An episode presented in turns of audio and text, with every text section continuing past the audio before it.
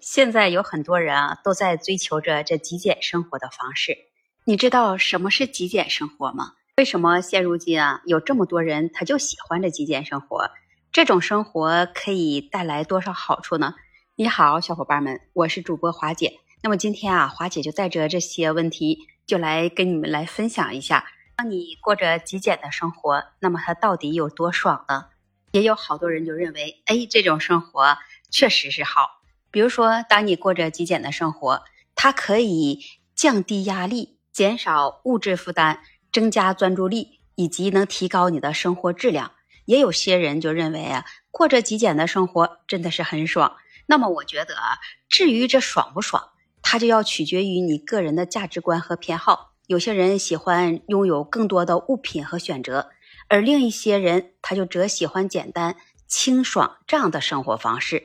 那么最重要的是要根据你自己的需求和目标来选择适合你自己的生活方式。因为这极简生活啊，它强调的是简化生活方式，主要就包括减少物质负担、专注重要的事物，来降低你的压力。更多的好处，它就会包括来减少杂物，减轻你的心理负担，提高你的生活效率，帮助你去专注一些决策，促进环保的意识。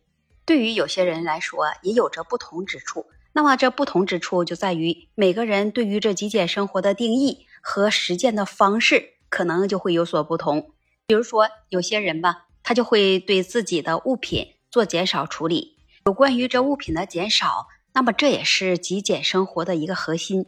有一些人可以努力来减少拥有的物品，只保留真正需要的和重要的物品，会保有一些空间的整理。像有一些人，他会就会保持他自己家中的整洁有序，避免一些杂乱的堆积，做一些简单的时间管理，鼓励你的集中精力在重要的事情上，避免过多一些琐碎的活动，可以让你来努力减少数字化的物品，比如你的电子邮件、社交媒体等这样的一些使用，可以让你能做到购物限制，对一些平时会去购物的人。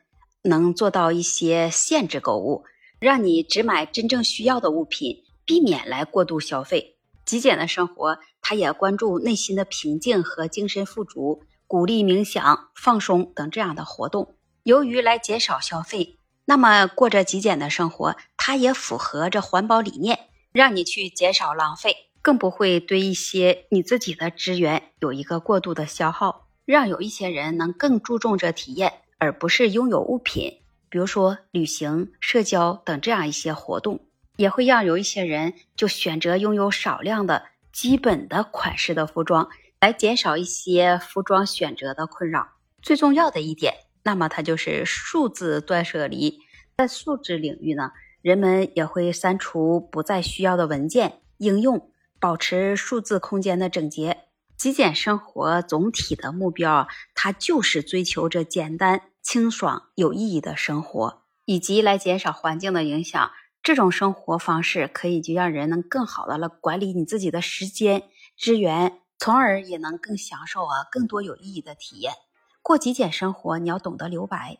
留白它不是什么都不要，而是要把那些不必要的东西扔掉，让更重要的东西啊变得更美好。也不要把自己的事情都安排的过于紧密。那相反呢？那在这些事情之间要留出空间出来，尽量让一些变得更简单起来。简单的去工作，简单的去交朋友，简单的来穿衣服，就像在洁白的墙壁上挂了一幅简单的画。这些极简的生活，那过起来你觉得爽不爽？你喜欢这种生活方式吗？欢迎你在评论区留言互动，也期待你的关注、订阅、点赞和评论。那这一期节目我们就聊到这里，我们下期节目再见。